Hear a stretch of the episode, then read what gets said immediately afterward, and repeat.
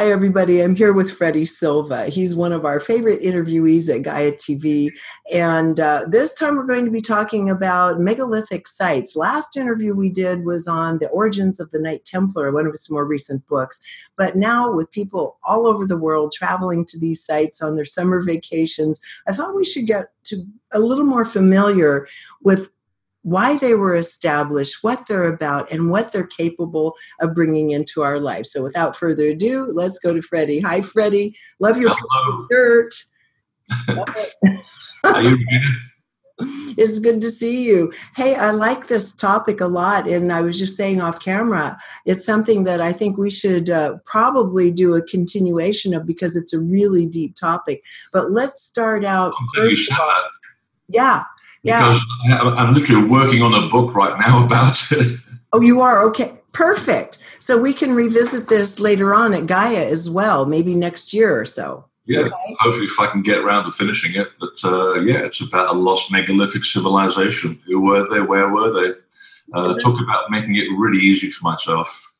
Uh, yeah, right. Like you always do. You're an incredible researcher. Okay, this time we're going to go to Egypt uh, and we're going to look at some of the megalithic sites. And you say the blueprints for these sites were brought from ancient civilizations after the flood. And this is an area that really interests me because, as you and I have discussed before in Hermetic texts, the culture of Egypt itself is a couple hundred thousand years old. And a lot of revisions on the ages of the main um, edifices such as the Great Pyramid, maybe 85 to 100,000 years old, meaning there was a very sophisticated, there were multiple sophisticated cultures whose knowledge was lost along the way. But these are evidence that some of it was not lost. So I want you to launch right in and start talking about the blueprint. What was their intention in creating these remarkable temples? Well, the uh, Edfu building texts are a wonderful example of how the ancients left for us a wonderful record of what they were doing before the flood. And uh, they were rebuilt by the Greeks, thank God. Uh, and this is why we have so much information on them. And they keep telling us quite clearly that every single time that there's a flood or a major event on the world, someone survives. And these people are always part of some advanced civilization that seem to form a kind of a, a separate family from humanity. They, they're humans, they're described as humans, uh, and, uh, uh, but of course they are much taller than everybody else. Uh, they sometimes have, elongated heads, but uh, they do seem to form a society apart. And one of the classic examples of the uh, text in Edfu is how they claim that the survivors uh, their mandate was to rebuild the former world of the gods. And the idea was to build these mounds, sacred mounds in Egypt and all around the world at strategic locations where they would, they would form the foundations of the future mansions of the gods uh, that would bring back and herald a new golden age. And you find the same story in Egypt. Um, one person that's married to his uh, this is, sounds very incestuous, married to his sister, who is also his wife, uh, and then six other people. So there's eight people altogether, uh, one major uh, person and seven shining ones. And you hear the same story in India, you hear the same story in Easter Island, in, in the Andes. So there were these groups of people that obviously had some kind of mandate to do. So if we start looking at places like the ground plan for the Great Pyramids, for example, which uh, Robert Bauval, I think, has done a very good job of actually estimating the blueprint for that was the spring equinox of 10,500 BC, or maybe the previous precessional cycle, that which is 25,000 years before. We don't know, but certainly it was before the Great Flood, uh, 11,000 years ago. So if you look at other structures along the Nile, it's now becoming very obvious. Places like the Osirian, which people have always said um, it's an underground temple. Mm-hmm. Well, a group of geologists have actually gone there and looked at the mud uh, around the walls of the Osirian. And they actually looked at this and said, well, wait a minute, this was not actually a temple where they took a lump of mud out and put the temple in. The mud has actually built itself up around the actual stones. And the only way to get that kind of depth around the stones of the Osirian is to leave it there for 11,000 years. So that was something that, again, precedes anything that we know.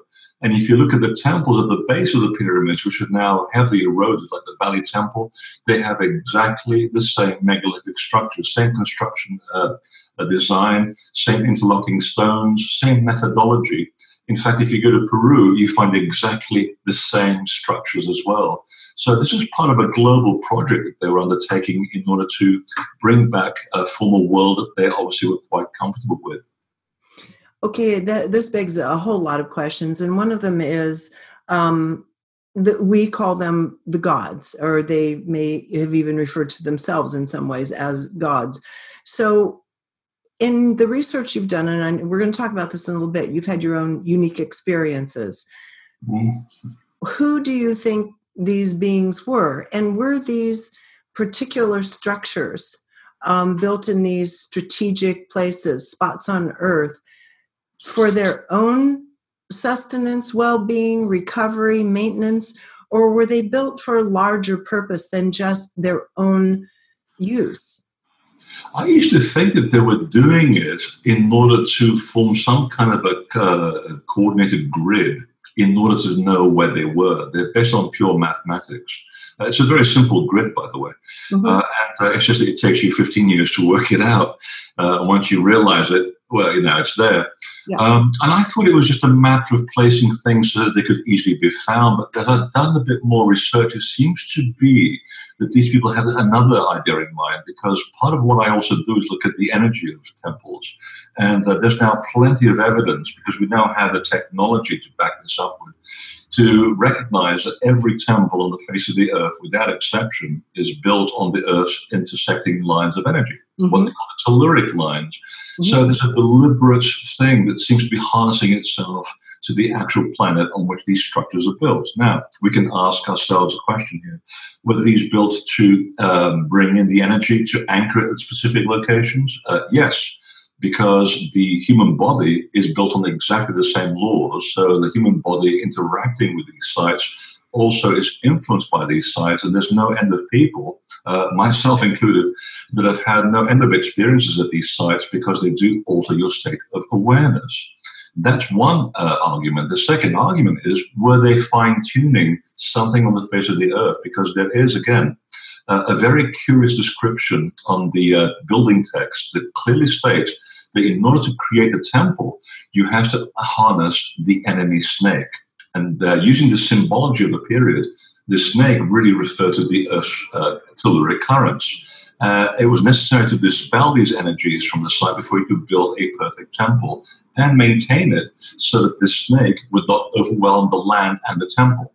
So I'm confused. One, one, one thing I'm confused about. I thought they deliberately chose places where you had a harmonic in those telluric fields. You do, but there's also places that also fell foul uh, of the snake, and they talk about the enemy serpent overwhelming the places of the gods because they recognize no matter how perfect you build things, the earth also has its own unique organism. It has to need to express itself over time.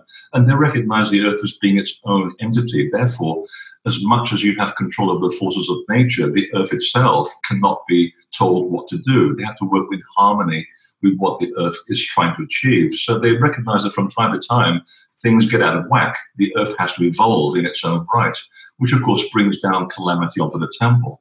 So, by harmonizing these mathematical blueprints around the world and using ridiculously sized stones, by the way, which is really impractical, uh, I think they felt to actually bring a kind of harmony to the land after the uh, catastrophe of 11,000 years ago, which of course created the Great Flood from which the earth had to recover. So, in a way, by building the temples where they are, they were also helping to harmonize the planet getting you ready for another major event that would be coming 13,000 years later.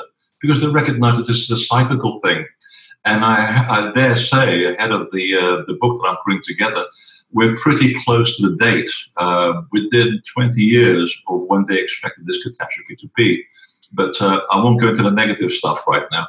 Uh, I'm, I'm going to do a little bit more research on that. But I do think that they obviously had control over the laws of nature, and that's why they were declared gods. Because back in the day, a god wasn't you know a guy with a beard and uh, you know with a big cape uh, that you know brings down uh, hell and brimstone to people. A god was someone, a person who had control over the laws of nature, who understood those laws and was able to, you know, um, harmonize it, manifest it, or um, move it in a certain way that brought huge benefits to themselves and also to the people on earth. Because unless you, everybody benefits, uh, they basically are not doing their job. That is the purpose of someone in power, a God who is in charge of people. They have to bring the level of the lowest people around them to their level. That's how they basically worked. In the best circumstances, that's how it should work. Absolutely. In the best circumstances. Yes. And as you know, power corrupts. yes. you say that when you go to these really sacred spots, that um, there, the in quotes, you say that that that men are turned into gods or bright ones. So it's not just that these godlike beings with advanced knowledge, whether they be from somewhere here on earth with advanced knowledge or whether they be from elsewhere in the cosmos, um, they're the ones you're saying eh, that essentially created the divine blueprints for this. But it, you, you're talking about the effect once these structures exist on men who enter, meaning men and women, humans who enter the field. Let's talk about that. Yeah, basically they designed the temples with a certain handbook in mind. So when you actually look at these sites around the world, they share the same blueprint, and that is that they're based on the same electromagnetic frequencies. They're all based on the foundation, which is water, believe it or not. Uh, this geometry is very important because each geometry in nature uh, basically creates a certain environment, which the Russians know very well about when they build rooms built the specific uh, ratios and it induces a specific effect.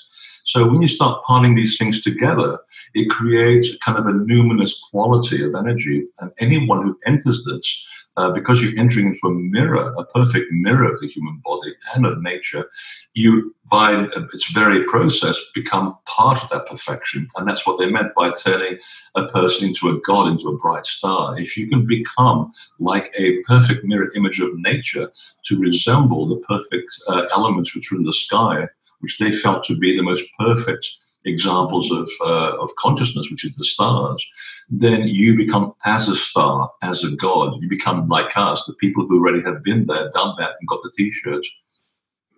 And you have had your own experiences having been in many, many of these. You take people on tours, you've spent your adult life basically uh, inhabiting these places from time to time and having experiences. So let's talk about a couple of the more profound ones where you even may have had some encounters. and when you're not expecting this stuff to happen, it's even more interesting. And uh, I think I actually prefer it that way. I mean, I hear about this from other people, and uh, you think, oh, that's kind of cool, but you never think it actually happens to you, and you don't go there looking for it. And that's why, why I like doing what I do, because you kind of go to places like the Great Pyramid, and uh, which you know has a potential to do all kinds of things. And uh, I was there with uh, four friends of mine who uh, we didn't get private access, by the way. Uh, all things kind of manufactured themselves in a way that uh, we weren't able to have the place to ourselves. If you've ever been there when there's been 100 people in the Great Pyramid, it's hell. It's the place is so finely tuned. You drop a pin on the ground and you can hear it vibrating across the whole building. So we got to the King's Chamber and uh, everybody left. And I thought, well, let's take this opportunity to try and do a little bit of quiet work, clean up the mess that people leave behind. So what we do is we do a lot of energy clearing. Uh, again, we are energy beings. Anything that we do or say has an imprint on the stones themselves because the stones are made with a lot of quartz. So just like a computer, the stones will remember what you've done there. So a lot of people go to the Great Pyramid and places like it, and they, uh, you know, they do silly things. Uh, they give it sort of um, tangible and intangible attention. The building doesn't really like that. It wasn't built for that reason. It was a, very serious place of work. So everybody leaves. The lights go out. We're in complete darkness, and we figure we do a little bit of toning, get the chamber, you know, in the right resonance. Uh, very ancient technique. And uh, I could see, literally, as I'm clear as I'm seeing you right now, a ring of people come straight out of the stones, uh, quite tall, and I'm quite tall, six foot five. They were about eight feet tall, uh, dressed in this sort of uh, cloak, this sort of uh, they were cloaks. They made this sort of satin that went all the way down to their uh, to, to, their ankles, kind of like the descriptions of Viracocha, actually, that, by the way. Uh, and um, they basically just surrounded all of us. And again, we're in complete darkness. I can see all of this. And we did this for about 15 minutes, and then we took turns going to the sarcophagus.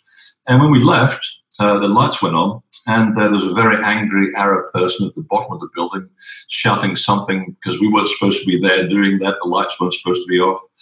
And we went out into the daylight, and before you know it, uh, it's clear that these guys, and for once it was just guys, usually it's women and a guy. I'm usually the token guy. And there's four guys, they all wanted to say something, and no one wants to be brave enough to say it. So, you know, I'll say, all right, so I'll start. Did anybody see what I saw in there? And the next guy picks up the story. It's like, oh, the tall people that came right out of the rocks. The next person say, yeah, they're dressed, dressed in white, really, really tall. So I'm not the only person that saw this. No. So there's four people, four grown-ups who went there without knowledge that this was possible, not expecting anything to happen, and we all had the same experience. Uh, that changes your life. And I've done enough of this also to keep, you know, track of what goes on. And another one of my favorite experiences was at Sacsayhuaman in Peru, which is uh, to all intents and purposes, also built by the same people that built the pyramids. There are stones there that have exactly the same method of construction, and it's an unusual method, by the way. So I'm talking with my group of people, uh, this time taking a tour around, explaining about Sacsayhuaman. Someone was filming me, and they were. It's quite clear that I'm having difficulty trying to talk, uh, which is unusual for me. And uh, what's happening at the time is that I'm actually hearing someone or the temple or something about the temple talking to me in my left ear. They're telling me about the true purpose of the site and look for this or make a note about this. And in the back of my mind, I'm saying, just shut up for a second because I have to talk to these people and they think I'm drunk. I'm making no sense. and uh, we finished, and I said, okay, everybody go off and play. And uh, I wrote down everything I could remember as quickly as possible went back home uh, and did a bit of research on the stuff I was getting. And lo and behold, the information was absolutely correct about Sacsayhuaman, the purpose, the alignment, and that also told me about a bigger alignment with three other temples in the area. Essentially, Sacsayhuaman formed a triptych of, of temples. And I never would have figured that out unless someone or something at that site would have talked back to me. And I hear this all the time from other people as well. Okay, so I, this begs the question what did they tell you the site was to be used for? What was it built for? Oh, I'd have to kill you if I told you, of course. Uh, it's all on a tour, right? exactly. Uh, it was part of an initiation, a secret initiation. It was one of the main things that was built for. There was it was not a multi-purpose temple, but the main attraction of the site is, and they said there was a connection to Egypt you have to look at the original name of the site. And the original name literally means the uh, place of the satisfied falcon, which means nothing in the Andes. But if a traveling Egyptian went there, they said, well, yes, that's a euphemism for Horus, the yes. resurrected godman of the uh, resurrected godman Osiris. And I thought, wait a minute, could they have been doing the same initiation that they were doing in the temples of Egypt? And sure enough, one of the main symbols that you have is to do with the alignment at the equinox, the spring equinox, when you see Venus rising above the horizon before the sun. That is the mark of the risen initiate. And sure enough, the alignment of Sacsayhuaman, when you see it from the air, the main site actually is this is live. You can hear yeah. it. Somebody's delivering a package, Freddy.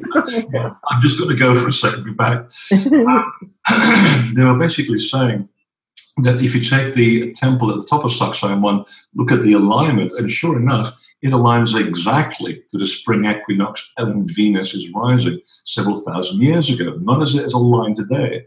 And the alignment is due to the actual perimeter of the stones, because there's three tiers of stones on either side of the temple.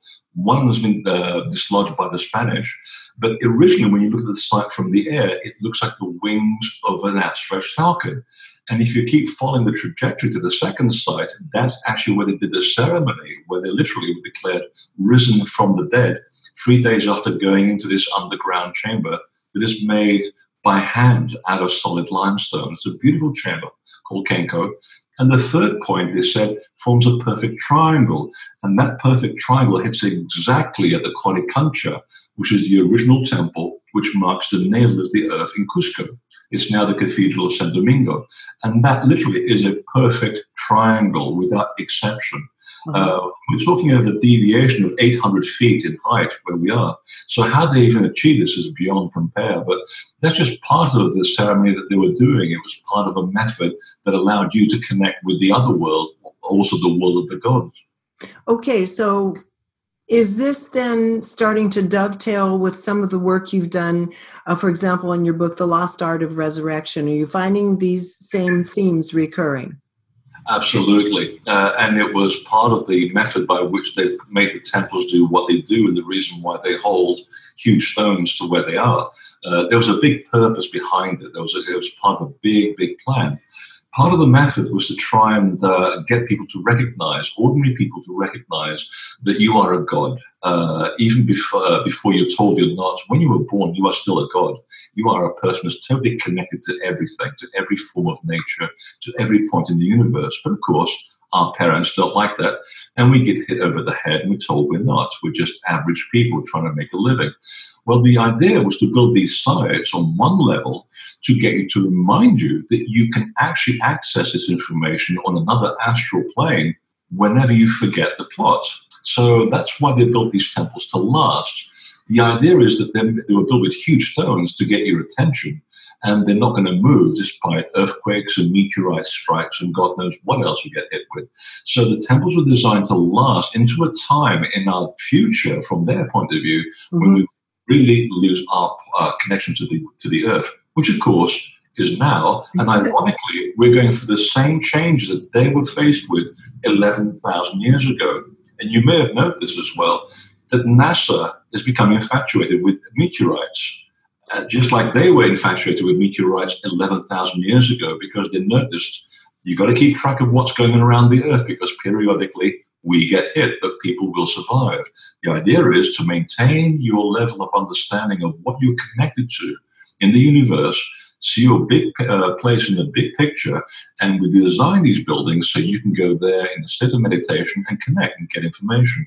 So it's part of that strategy of keeping humans, uh, giving humans what I call self-help centers to help us remind ourselves of what we've come here to do and give us a sense of the big picture that we're connected to desperately needed at this point in time. Um, you know, and it, we're untethered from anything real any longer. So, I mean, you know, people think of this as a luxury to be able to go on a vacation to reconnect, but the oh. truth is, you can also find some. It, it, well, not to the same degree, but for me personally, I like going into caves because oftentimes you can find this quieting of energy in caves and start reconnecting with aspects of self that you can't get when you're being bombarded with noise and Wi-Fi and everything else. This yeah. that's like that's like your uh, low end version of a Freddy tour. Find a cave. but you brought up NASA a moment ago, and let's follow that thread a little bit. They discovered some magnetic portals in space, and you say that they are related or might be related to some of these megalithic sites you're talking about. So let's like bring the above and below together now. Yeah, the ancient people, I'm going back now to 8000 BC at least, when the Vedas are claimed to have been written, or at least rewritten. Because if you read the Vedas of India very carefully, the Tamil culture that wrote it said, we are basically copying the notes from a previous civilization, and they were copying the notes from four other previous civilizations. Mm-hmm. And when you follow the trajectory of dates in the Rig Veda, you're basically uh, somewhere at 18,000 BC. So this information gets repromulgated again and again and again. And there's a, a, curious line there that talked about these serpents that slide along the ground, which are mirrored in the heavens, which are the arrows of sorcerers, which makes no sense to most people. So the symbolism is quite clear to someone who understands the symbolism, which is the serpent energy that flows along the ground is mirrored in the sky. So whatever electromagnetic current is here is also up here. And also you can connect with the two by using the arrows of the sorcerers, which basically is the uh, uh, what they were describing was was the uh, the arrow refers to the focused intent of a sorcerer. Uh, which is essentially a person who is able to connect with the source, the source of things. In other words, the laws of nature.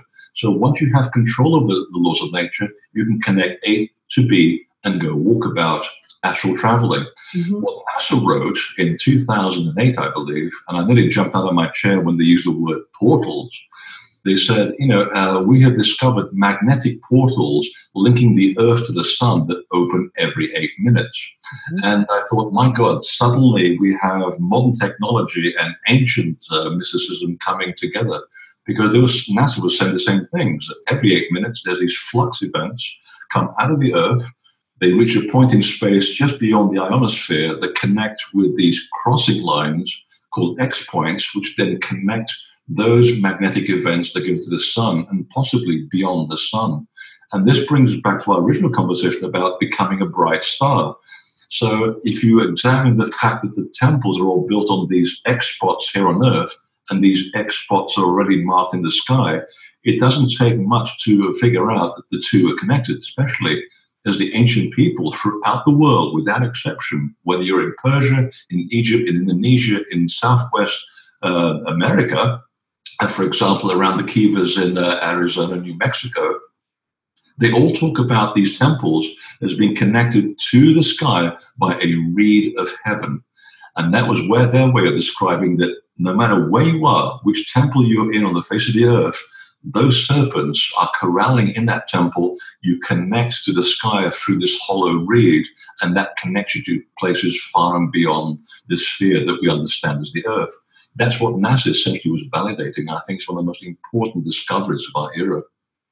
Yes, I agree with you. And let's let's take the attention from the magnetic, as you say, uh, serpent, so to speak, um, as above, so below there, to the sun itself, because this has really been key to most of the initiations and the various temples around the world. It's a juxtaposition with the sun on some level.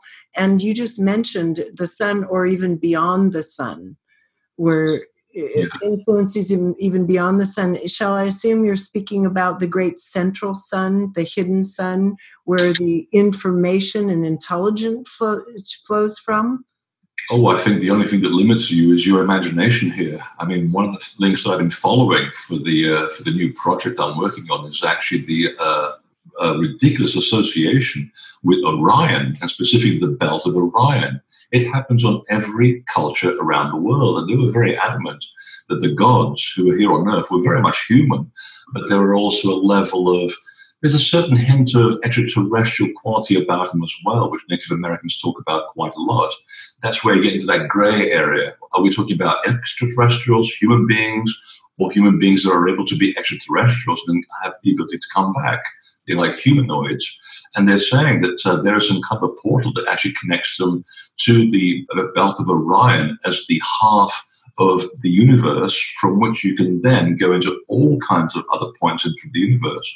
This is like going down a rabbit hole. So eventually, I'm sure this eventually connects to a central sun, because as we know from the myths, everything is connected. Nothing is separate. So we can, you know, with our eyes, we can go from Earth to the sun, but how limiting is that? We're just looking at this from a physical point of view. They won't care about the physical, they cared about the superphysical. So beyond what you see is another level of reality, which, you know, is not only mirrored, here on Earth, but you connect through various portals, various wormholes throughout space, which takes you in any kind of direction. And again, if you look at the uh, shamanic traditions of the world, the idea was not to be limited by your brain or your imagination. The idea is to liberate yourself from this mechanism called the human body so you can go wherever you well please, which could be anywhere. So, again, I think that the, uh, the connection between the portals is endless. So, as has been stated um, through various people I've interviewed, um, the research and in the work of George Adamski, for example, is that the human form is the preferred vehicle for intelligent life throughout the universes, that there are hundreds of thousands of planets, if not millions of planets, that all have the human form. This begins, I think, taking us into a different consideration of what is ET or other yeah. and what is us, right? Exactly, and I think that's where the confusion is because I'm looking at a lot of the traditions, the oral traditions around the world, and it gets confusing. Uh, are these people physically traveling astrally, or have they come from somewhere else? Because they seem to be quite acceptable to Native Americans, and if they were physically different from us, I would expect them to note this, even out of politeness. Uh, they will leave a kind of mark. Uh, and they don't seem to. For them, they're talking about them as if they're normal people having a conversation with your uncle down at the pub or something. Right. Uh, in fact, uh, bringing that up, I, I, just came back from hiking the uh, Horseshoe Canyon in Utah to look at the, uh, the, the petroglyph panel. And uh, I was having a chat with Clifford Mahooty before I left, and I said, "Well, I've always wanted to go there, Clifford. I feel I've known these people for a long time, and they seem very familiar." And I didn't want to say anything. And he said, Well, you do know who they are because you've come across them before on your travels. I said, Have I? I said, Yes, you met them in the Great Pyramid. I said, I thought they looked familiar. And I've met them in crop circles. About the same beings with the robes, the sack yes. white? Mm-hmm. They're not ghosts, as they call them the ghost panels. They're not ghosts. Those are exactly the beings that I saw in the Great Pyramid, and I've seen them in crop circles, in the real ones, not the rubbish made by people, and in other place, sacred sites around the world. And those people are always associated with a group of people called the Watchers. And I'm not talking about the ones that get the really bad vibe because they're the ones that fell to earth and that they did silly things. Yes, there is that group. I'm talking about the bigger uh, central group of the Watchers, who were the actually referred as the, as the creator gods, yes. who were much more into the development of uh, society and the enlightenment. Uh, they hardly ever get any attention, which is why I want to focus on them in my next project. Forget about the fallen people because, yes, they recognize that Earth girls are really attractive, and that's what essentially that's what happened. They said, "Hey, they look cute," and they basically uh, began to give away secrets that shouldn't have been given to humans in the lower state of development back then and that's where the problems began.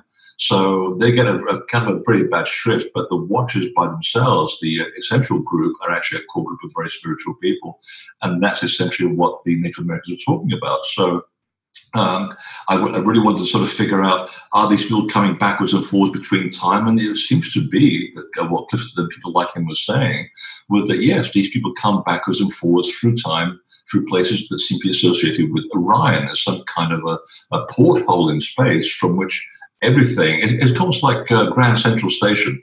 Uh, you know, where you can em- uh, embark to anywhere in the universe. But they didn't seem to make them look like they were just unusual looking ETs that, you know, are so mythologized in, on screen, for example. I think there were actually people, and I agree with Adamski on this point, that are just like us. That's interesting because uh, I remember one time interviewing Drunvalo. Um, I said, okay, so what is this process? You say you're a walk in. What's that process about? And so Drunvalo was detailing the process of uh, taking on the human um, experience, and the key entry point was Orion. Now, it just coincidentally or not, um, a short time after that, a woman that I've interviewed named Joan Walker was talking about another individual's process of coming into Earth at, at, this time. And through the same process, it was identical to the process that Drunvalo was talking about. And Orion seems to be this entry point. And then it would also move on with incarnations in, um, for example, in Venus, Venus as kind of the last stop before coming to Earth, almost in a process of, I don't know if it, it was more taking on more knowledge, refinement, density, or whatnot, but becoming more human, so to speak. But the starting place in those cases was Orion. Exactly, and the belt specifically. Uh, mm-hmm. Uh, it comes up again and again and again. It becomes kind of uh, monotonous, but there also is an inkling of a warning because of what I'm coming across again and again is a lot of places associated with Orion who are actually being deliberately shut down. And I'm beginning to tap into a lot of the myths that say that this was misused at some point. Someone somewhere began to misuse the energy uh, associated with this uh, constellation or the portal, and as a sort of a, a, way to sort of maintain a little this and make sure that it wasn't going to be completely abused. A lot of these sites have been shut down. Uh, there's a few in England, uh, which I actually can't talk about for that very reason that I'm aware of. Uh, the pyramids, to a certain degree, were closed and sealed off, and that's it. That's why we're not. We'll probably will never find the chambers that are in there for that reason.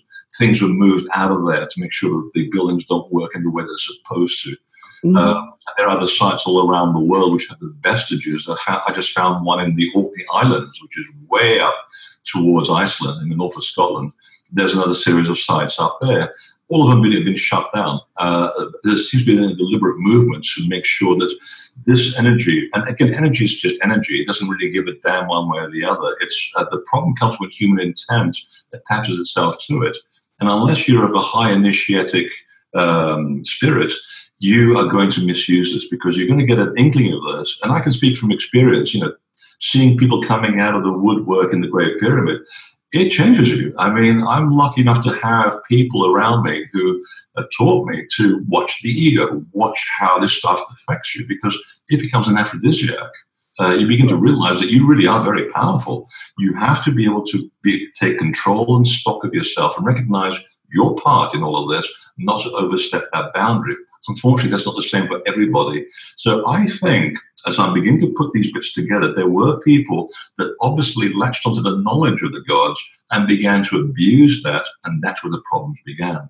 And then you get the concept of the flood wiping out, you know, the uh, the naughty watchers uh, and the hybrids that they created, and that seems to track quite nicely. That there was something that happened where this energy and this knowledge was abused, and then it had to stay fallow for some time until then we regain that uh, position of centeredness in order for the gods, the star people, to return and show us another step forward. Because obviously we can only do it quite a little bit by ourselves without messing everything up, or as we call it in the English language, buggering the whole thing up. Yeah.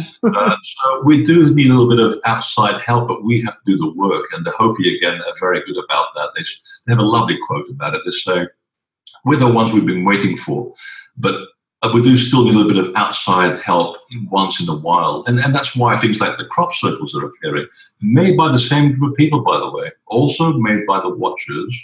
And they were saying exactly the same story that, you know, we're giving you the information, we're giving you technological blueprints in these designs. They're built just like the temples, which is why I went on this, you know, 15 year hiatus of trying to figure this out.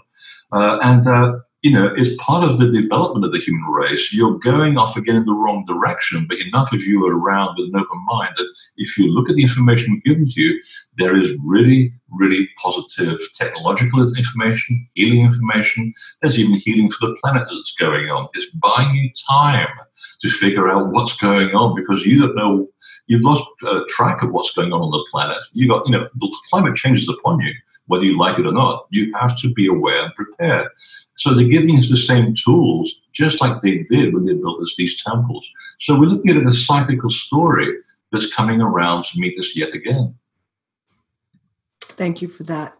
Absolutely. Let's go on to some of the scientific information that you've been able to gather, that some of which is going to be featured in your new book, I take it. Um, something about uh, an electrical engineer that was measuring energies in some French megaliths, megalithic sites. What did they discover? Oh, I like Pierre Méreaux. Um, I found the information really by accident when I was traveling through Brittany. Uh, it was in, a, in this, uh, I think it was in a sort of a junk shop. There's a little sort of pamphlet written in French. And I thought, this looks kind of interesting. And uh, began to read it with my rudimentary knowledge of French. And I thought, wait a minute, there's a guy, an electrical engineer, who was skeptical about these megaliths. And, you know, the Brittany area is one of the greatest concentrations of some of the biggest uh, monuments in the world. Uh, the few people actually aware of this. So um, I looked at the uh, the information. I thought, my God, this guy's actually gone out to actually measure the energy released and harnessed into these megaliths. So he stands with the dolmens, with the standing stones, mm-hmm. the cairns, and he finally did one of the best books ever on measuring energy and how it works at sacred sites. And he basically came to the conclusion that the standing stones behave like coils, the uh, dolmens behave uh, like attractors of energy, and the stone circles concentrate that energy. And he says, if you're in the wrong place at the wrong time and the energy hasn't been grounded, you'll get one hell of an electric shock. And it's true, you do. Uh, you get a nice sort of you know, you, you, lose contact with your forearm for about 15 minutes. It's quite uh, debilitating. So he was absolutely right. What the, he was basically validating what the Egyptians were saying that these places are alive. They're not just a bunch of rocks. They are specific types of rocks built on specific locations which attract natural energy and they store it just like a battery. And then they release it, whether it's for the good of the earth or for the good of a human being or for other purposes we're still not quite aware of he was absolutely right. So again, nice that it comes from a skeptic because you know you can argue with those people, but when they follow their own argument and answer their own argument, it makes my work a lot easier. and in extreme situations, when you enter those megalithic rock stone circles, you end up blasted 200 years back and find a very handsome Scottish man there waiting for you. A lot of oh, I heard about that. I have not seen it. I have heard it, and in fact, uh, you know, I wrote that story years ago, and I was really annoyed to find that someone's done a, a whole screenplay on it. I thought, oh well, never mind. Uh, and in fact, it's actually made uh, brought a lot of attention to these sites, uh, yes. for better or for worse.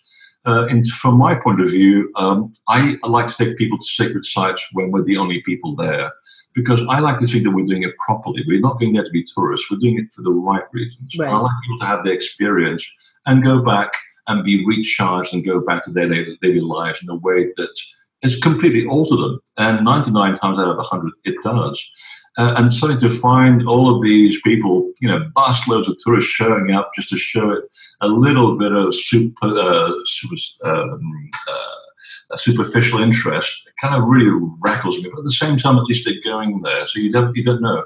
It might just have an effect on a few of them, and it just might turn things around for our beleaguered planet. There you go. I didn't mean to get you going on that. I knew that it would. So. okay, let's talk about. Watched one episode? let's talk about Stonehenge and Avebury, where there's been some monitoring going on. What were the results of that? Now, uh, there was, uh, ironically, one of the guys that was actually uh, looking at the energy of, of, crop circles had also been looking at the energy of sacred sites. Uh, again, following the traditions, the myths about the temples being living organisms. So we thought, okay, um, he, uh, John Burke, the late John Burke, uh, yeah. planted all of these electrodes yeah. in the ground around Avebury and Stonehenge. Quite a bit of work. And he monitored, as the scientist does, and he came to an extraordinary conclusion. And uh, the synopsis is that in the morning, or just before the morning, the Earth is kind of asleep. Uh, wherever you happen to be on the face of the Earth at that moment, the gravitational field is weaker. Uh, it's the furthest part from the sun. So just before the sun starts reaching the horizon, his instrument showed that the ground current around the sacred sites begins to be attracted to the actual temple, especially the henge monuments, that is, the ones with the, the big sort of circular dip that goes around them, like Stonehenge and Avebury. Mm-hmm. And he said, suddenly, as the sun uh, t- uh, touches the horizon, the energy is attracted to the henge and it starts spinning around the henge like a particle collider. In fact, it behaves just like a particle collider because all the standing stones leading up to the henge are faced with the positive and negative polarity of their magnetic field towards each other. They're repelling and attracting atoms like this, as you do at CERN in Switzerland. And just at the moment that the sun crosses the perimeter of the horizon and releases the highest level of electromagnetic frequency on the face of the planet at that moment, a doorway opens in the temple and the energy comes out of the henge and into the actual altar of the site. And that's when the readings go, you know, completely over the cliff. Uh, sometimes as much as twice as the uh, frequencies of electromagnetism outside the site. Mm-hmm. the energy stays in the site. And like a human being who talks too much and works too hard during the day, the energy dissipates throughout the day. And by night, it's gone back to its normal level it, the Egyptians said it very well. They said, you know, uh, we address the temple e- uh, each morning as though we're rousing a sleeping person from slumber. So mm-hmm. they actually address the different parts of the temple like a human person. It's like, okay, time to get up now, go back to work.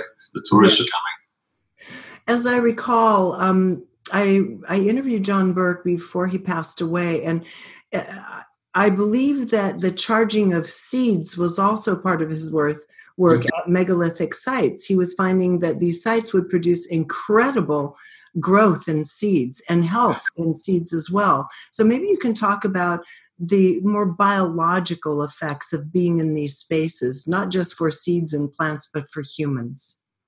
Uh, yes, exactly. You made the, point, the very good observation that in order to create these enormous megalithic sites, you'd have had to have a very large population. Whether they get the uh, method to uh, feed so many people, uh, you would have had, had at least four to five different crop rotations, which in those parts of the world, like Central America, would have been quite difficult because the weather had changed. Well, he basically figured out that when you put excuse me, the seeds on top of the platforms of the pyramids in Mesoamerica and places like that, that suddenly in germination tests, the seeds were actually outgrowing seeds of a similar nature that were just put in the middle of the earth. So the idea was that you take the seeds again at the specific times of the winter solstice and the spring equinox, which are, of course, renowned throughout the world as specific points in the movement of energy they would take those seeds and bless them, and they would they would give them to people, and that's how they basically were able to have energized seeds that obviously gave them a much greater uh, output in production. Mm-hmm. Ironically, we find exactly the same technology in crop circles, which has exactly the same energy, the same imprint of information. And John Burke, same guy, uh, he also looked at the uh, the seeds from the crop circles, compares them to man-made crop circles and samples which are just normal, and again, in laboratory tests in Michigan, every single time they came from a real crop circle, the uh, seed germination test would be twice as big as normal yes. or man-made crop circles. So there is something to this that, again, this technology has no expiration date. It keeps coming back again and again. I think the first time I interviewed Freddy many years ago was on you. You had written a book on crop circles. Am I mistaken, or is that how? That's right. uh, of course, uh, uh, I had hair back then. Well, you didn't have any hair then either, so that makes me feel better. I just got skin so don't be self-conscious. You don't need hair. Um, but uh, what I'm wondering is, through the years, and this is going off topic just a little bit because people are fascinated with it. As the years have gone on, what in your assessment is happening in terms of more or less percentages and the locations in England and so forth? Is uh, what percentages of crop circles would you say are authentic and get, have these energetic emanations as opposed to Doug and Dave or whomever? uh, well, I'll, I will prep this by saying people are not going to like what I'm going to say, but it's the truth. Uh, sometimes the truth hurts a little bit. Uh, I have been pressure to write a follow up to my my worldwide bestseller, uh, and I haven't done so for a good reason. The reason is that since the day I published that book, it's almost like eerie when I think about this. Uh, the book comes out in 2002, and after that, virtually everything is man made. The phenomenon just stopped. Uh, I would say since 2003, from the evidence that I've gathered and the, my, the colleagues that I work with, we can find evidence of real crop circles, maybe in 1% of designs in England. They appear, more of the genuine ones are actually North America, oddly enough. And we knew that from a psychic in Britain that was getting the original messages of the phenomenon before it even happened. That's how we knew. And sure enough, uh, there's a, a, lovely man by the uh, name of Jeffrey Wilson, good friend of mine, who's, I, I have to say, probably the last uh, bona fide researcher of crop circles on the planet who's actually alive and working. Uh, and he's done a lot of work in uh, the Ohio Valley and also in uh, the Canadian Prairie. And uh, we get the few concentrations there. And the weird thing is, it's the simple circles that are now the genuine ones. Oh. So they're attracting attention. And a friend of mine was very prophetic about it. He said, you know, the moment I published all the information about crop circles, what really differentiates them from the hoaxes and the harmonics that go into the design, the hoaxes are actually going to make them look a lot better. And they did in 2003, 2004. They're looking really good because now they understand harmonics, the visualization of the design, which from the air looks really impressive. And yes, they are impressive nowadays, but if you go look at the actual nitty gritty of what makes a real crop circle, the information isn't there anymore. There's no energy, there's no bent stalks, there's no changes to the cellular structure of the seeds, the soil disruptions, the water disruptions, all of these things that make the real phenomenon do what it does. Mm-hmm. So that's the sad part of it. The information was a, was a piece of communication. It started in the late 70s, it finished in the year 2002. Now they're fine tuning it. We've been given the information, now we have to play with it. It's just like any good conversation has a beginning and an end. So, and, and that's the problem. People expect it to be um, a circus performance every year. Oh, we can't wait till next year. Yes, but crop is not here to perform for us. They are a very important piece of communication. We have to go back and look at the original information and apply it and learn from it. Uh, and nowadays, just there's so much frivolous information and attention being given to them. I, if I was making them, I wouldn't want to bother these people either uh, because you just want to go there to get a little jolly. That's not what they're about. Sure, to make you feel happy. That's not what it's about there. So you've got to be grounded about this. I know it's not going to make a lot of people happy, but I've got to be grounded about this because this is the most important information we've been given in centuries.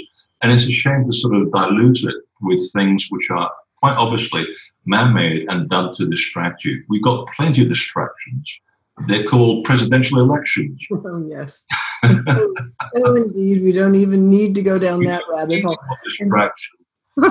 In fact, speaking of rabbit holes, okay, um, we have we have um, so much more to talk about with this book. We'd actually go on quite a long time, but what I'm kind of thinking here is um, if you can help us with a general statement of where, for example, uh, say in the Amer- in the Americas, um, say in North America for Americans and for Europeans, um, maybe give us a few of your quick recommendations in terms of places you feel we could really charge ourselves if we choose to go on a charging kind of vacation. And then a lot of these other principles about the energy and how it's used and so forth, I think we can talk about in our next interview because we have another, at least another hour to go on that. And by oh. the time your book is done, we'll have even more yeah. So just just give us an idea. Where in the us would you go spend your tourist dollars to recharge energetically and connect uh, with this i probably should send it to the ones where i'm not going to find you at so i can have the place to myself. Um, it depends what you're looking for and i mean i'm serious about this. Uh, your body is a certain series of frequencies and it has its own musical uh, notation.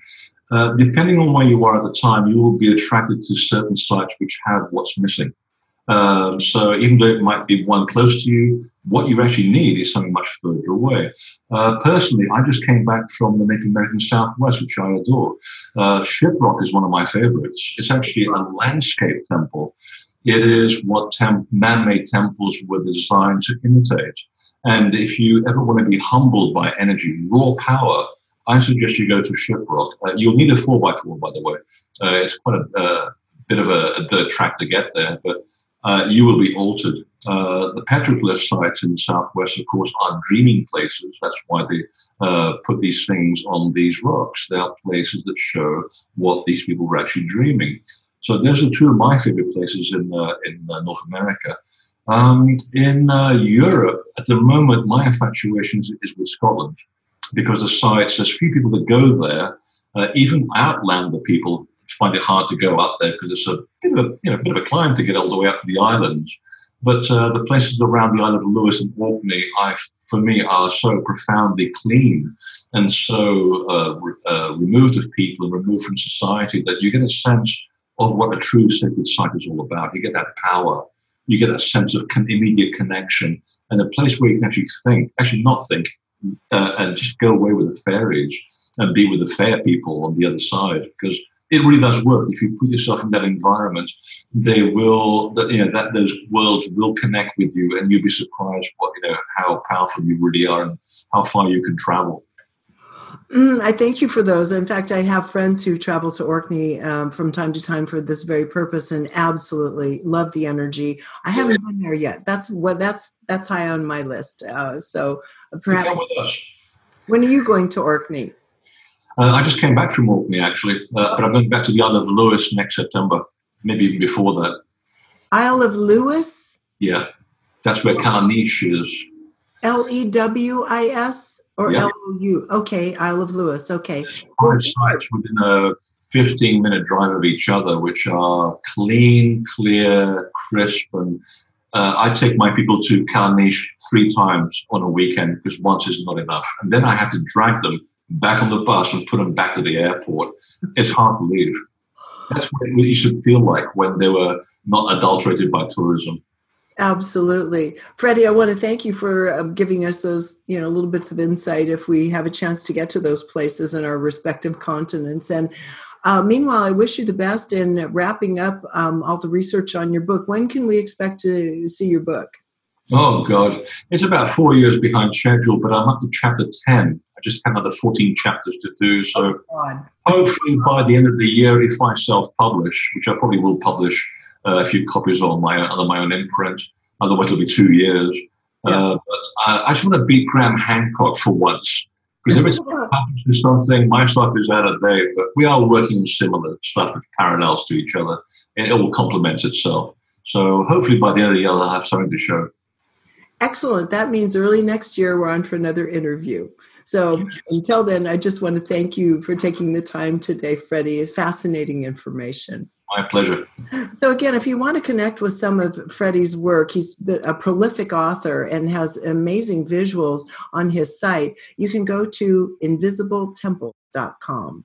Until next time, thank you for joining us here on reginameredith.com.